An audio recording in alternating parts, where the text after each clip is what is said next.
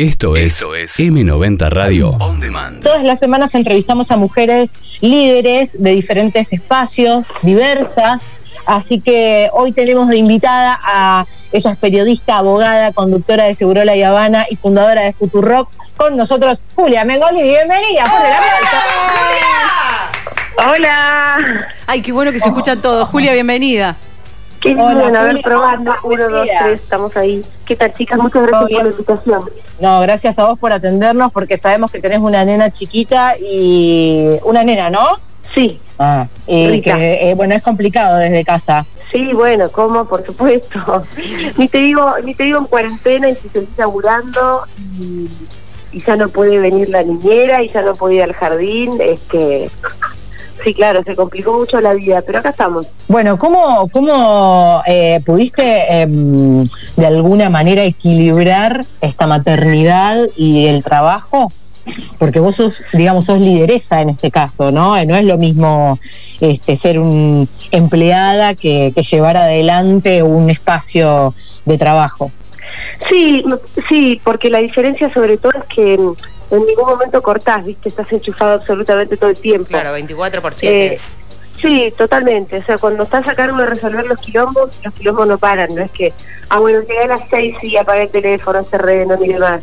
Cada tanto, por supuesto, lo hago eso, pero es como que en un punto estás todo el tiempo eh, más enchufado. Y sí, se complica más, eh, obviamente, pero ¿qué, ¿qué decirte? ¿Viste? ¿Qué sé yo? A veces me estás resolviendo estás, con algún asunto con el teléfono y, arrita en la teta izquierda. Pero bueno, quienes tienen hijos ya saben, terminás, de alguna manera te las terminás arreglando. Yo me acuerdo que cuando no tenía hijos pensaba que para mí iba a ser imposible, por ejemplo, organizarme y darle de comer a otra persona todos los días, ¿no? Eh, porque yo soy muy prolija con esas cosas.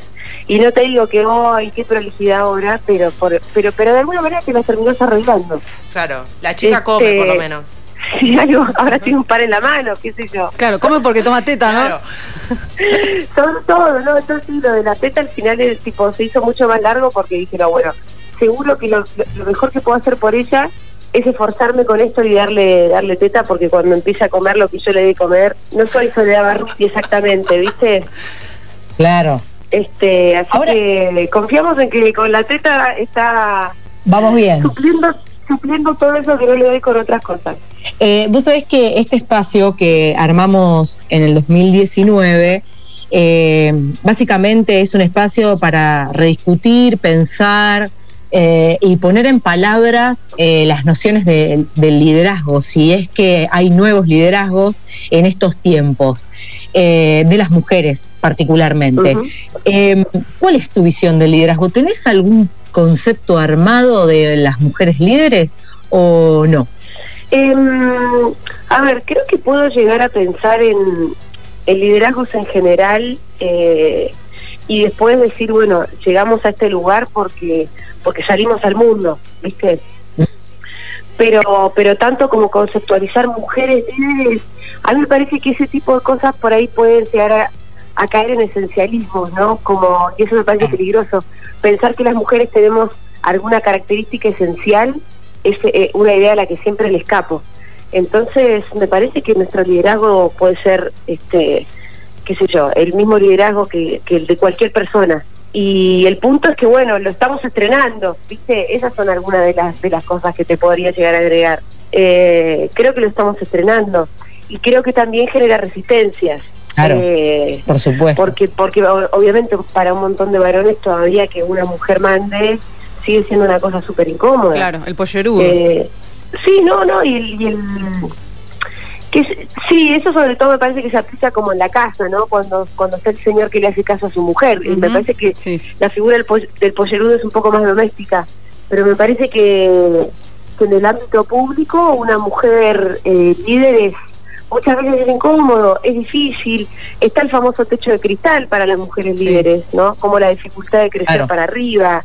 Eh, pero, Sobre yo tampoco sabía de mucho de eso ¿no? En realidad me armé mi propio espacio, digamos, ¿no? Entonces, un poco tiene mis reglas, ¿no? Es que yo no, no, no, voy a estar peleando con mi propio techo de cristal que no, que no existe. Eh, y, y además el espacio lo, de alguna manera lo lidero y lo comparto con mi compañero y ahí la verdad que elegí bien por suerte eh, porque no porque somos una pareja muy muy horizontal muy igual nos complementamos muy bien tanto como pareja como como a la hora también de llevar adelante Futurock así que casi no tenemos conflictos la verdad que y, y esto te digo él aporta un montón de cosas que yo no podría aportar y y viceversa. Así que ahí tenemos tenemos como una buena alianza, ¿viste? Para liderar. Tampoco estoy sola y eso me parece que es importante porque porque yo, digamos, en, yo la verdad que creo en los liderazgos. Viste que también hay un feminismo tal vez que piensa o que creo que idealiza mucho más la horizontalidad, la comunidad. Yo también creo en esos valores pero también creo en los liderazgos. Yo claramente creo que hay personalidades que lideran, que llevan, que empujan, que son motorcitos de, ciertos movimientos. Eh, lo recreo eso. Y bueno, nada, qué sé yo, creo que me hago un poco cargo de la parte que me toca. Julia, hace, ahora, ahora como, como mujer de medios, digamos, porque básicamente nosotras que trabajamos en, en medios, eh, hay poco liderazgo de mujeres, digamos. Primero, ¿cómo ves los, los, los eh, liderazgos hoy dentro de los medios de comunicación en relación a las mujeres? Y por otro lado, ¿cómo ves vos el periodismo hoy? Bueno, por un lado el liderazgo de mujeres sí, lo, lo veo escaso, ¿viste? Lo veo escaso, pero sobre todo porque uno cuando ve cuando ve quiénes son, no sé, los directores de la radio, los directores de los canales, los directores de los diarios, son todos los, ¿viste? Eh, y, cada tanto habrá una mujer que es una excepción. Una de esas excepciones me tocó a mí cuando yo empecé a trabajar en radio, la directora de Radio Nacional era María Ciudades. Y bueno, una gran periodista, militante, setentista, qué sé yo, ¿viste? Una niña que no... Realmente impresionante María y y a mí por ahí me tocó que mi primera experiencia laburando en una radio importante la llevaba adelante María. Eh, y, María también este, asentada sobre una seguridad de sí misma, eh, en la que creo que María ni siquiera se preguntaba ni, lloraba, ¿viste? Como a María eso nunca lo hubiera escuchado jamás decir, ah, qué mundo patriarcal, digo, también porque es de otra época, ¿no? Pero me parece que María lo que hacía era ir para adelante. Y, muchas veces a mí me parece que, que esos liderazgos son, son bastante naturales y que no se preguntan mucho tampoco eh, el contexto y mucho menos se quejan del contexto. Sobre todo yo lo que veo es que hay gente que va mucho para adelante.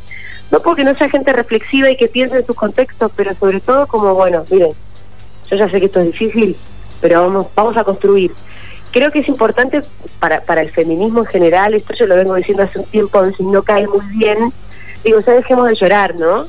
Como ya tuvimos unos cuantos, unos cuantos años haciendo feminismo de denuncia, que fue súper importante y que es importante visibilizar, y que el diagnóstico ni hablar que había que hacerlo. Pero a mí me parece que hay que pasar, pasar ya un poco la etapa de la victimización, no porque no seamos víctimas, insisto esto, claro que lo somos, claro que hay que decirlo, pero me parece que hay que pasar a, que, pasar adelante esto para ponértelo como en una imagen, viste, como terminémosla un poco con la denuncia a, a, mi abusador rockero y ya no te vayas a meter más al camarín, de si ya sabes cómo termina, viste.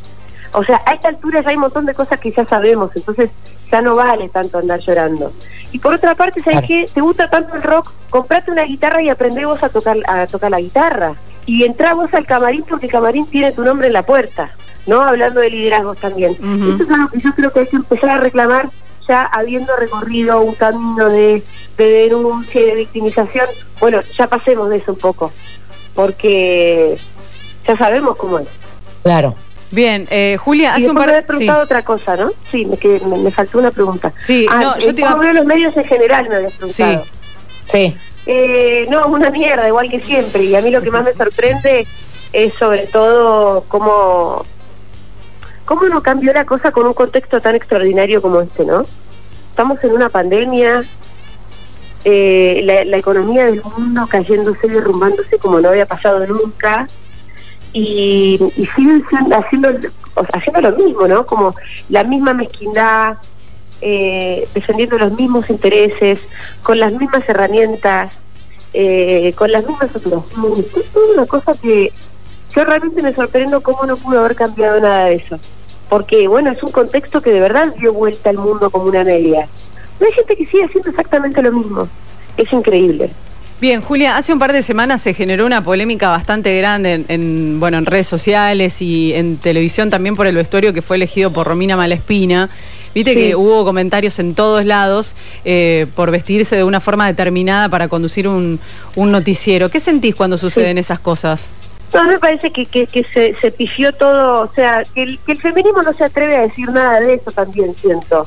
Eh, y que cuando y hay algunas cosas que se dicen que es que hay mucha confusión básicamente hay mucha confusión eh, ¿por qué? porque me parece que hay un cierto feminismo que le cuesta pronunciarse sobre eso porque piensa que entonces estamos em, atacando a una compañera mujer eh, metiéndonos en su, en su libertad para elegir cómo vestirse, ¿no? Y yo creo que más allá de esa parte, que es la parte más individual respecto de una persona, yo creo que algo tenemos que decir sobre un sistema que nos sigue poniendo en pelotas en los noticieros, porque no tiene nada que ver. O sea, a mí yo lo veo que todavía la necesidad de que una persona para estar en televisión, de que una mujer para estar en televisión tenga que ser joven, flaca y encima ponerse en pelotas, a mí me parece humillante.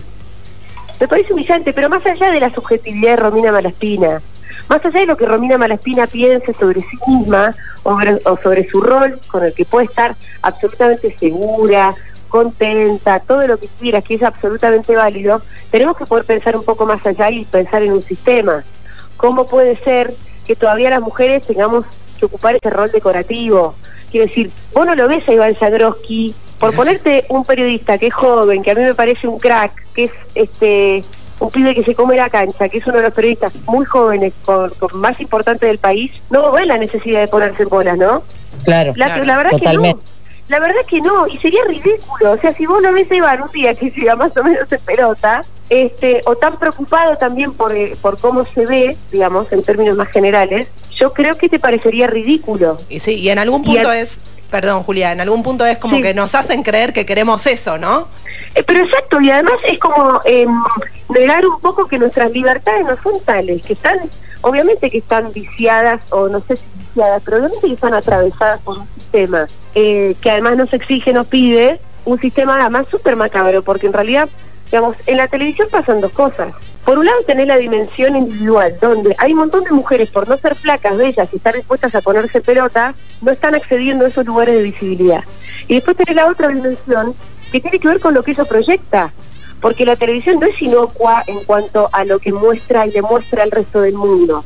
Porque una piba, eh, o sea, nosotras las mujeres, sobre todo chiquitas, adolescentes, nos formamos y pensamos que lo que vemos en la televisión es más o menos lo que está bien, lo que hay que ser, lo que es deseable. Y entonces después aspiramos con esos cuerpos y la verdad que nos vamos a frustrar, porque esos cuerpos no tienen unas pocas privilegiadas por cuestiones genéticas o porque la verdad que se entrenan muchísimo para tenerlo, pero es muy frustrante que ese sea el modelo.